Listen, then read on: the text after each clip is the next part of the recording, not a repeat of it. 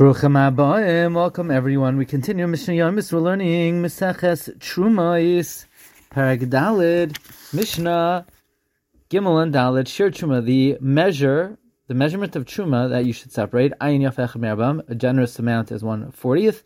Beis Shammai Amr Mishleshim, Beis Shammai says a generous amount is one thirtieth. Va'beinonis Mechamishim, a medium amount is a fiftieth. V'hara Mishishes, Mishishim, V'habenunis mechamishim, a medium amount is one fiftieth. V'hara'a mishishim, and a stingy amount is one sixtieth.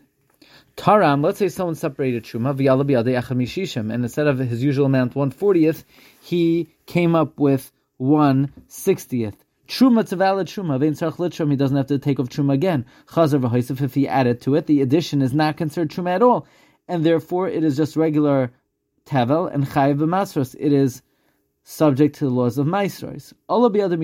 If let's say instead of 160th coming up, he took one out of 61, which is not a full separation. So truma, it is valid truma. He has to go back and separate more until he reaches his usual amount. And even though normally truma you don't separate by measurement, the additional amount you can you don't have to estimate. It could be precise by volume, by weight, or by number. Now, the normally when you take off truma, it has to be minamukaf near the pile. But what about the additional amount? Rabbi Huda Oimer afle minamukaf. The additional amount could even be something that's not near the original pile. Now, let's talk about somebody who appointed a shliach to take off truma. Ha'imr l'shulchan when it says to an agent, "Say utrim, go out and separate for me Toirim kedato shabalabais.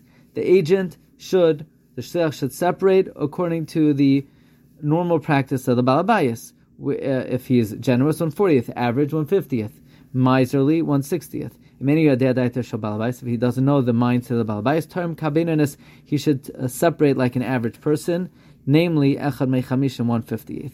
Piches asara, let's say the owner usually se- separates a 40th and he subtracted 10, so he separated.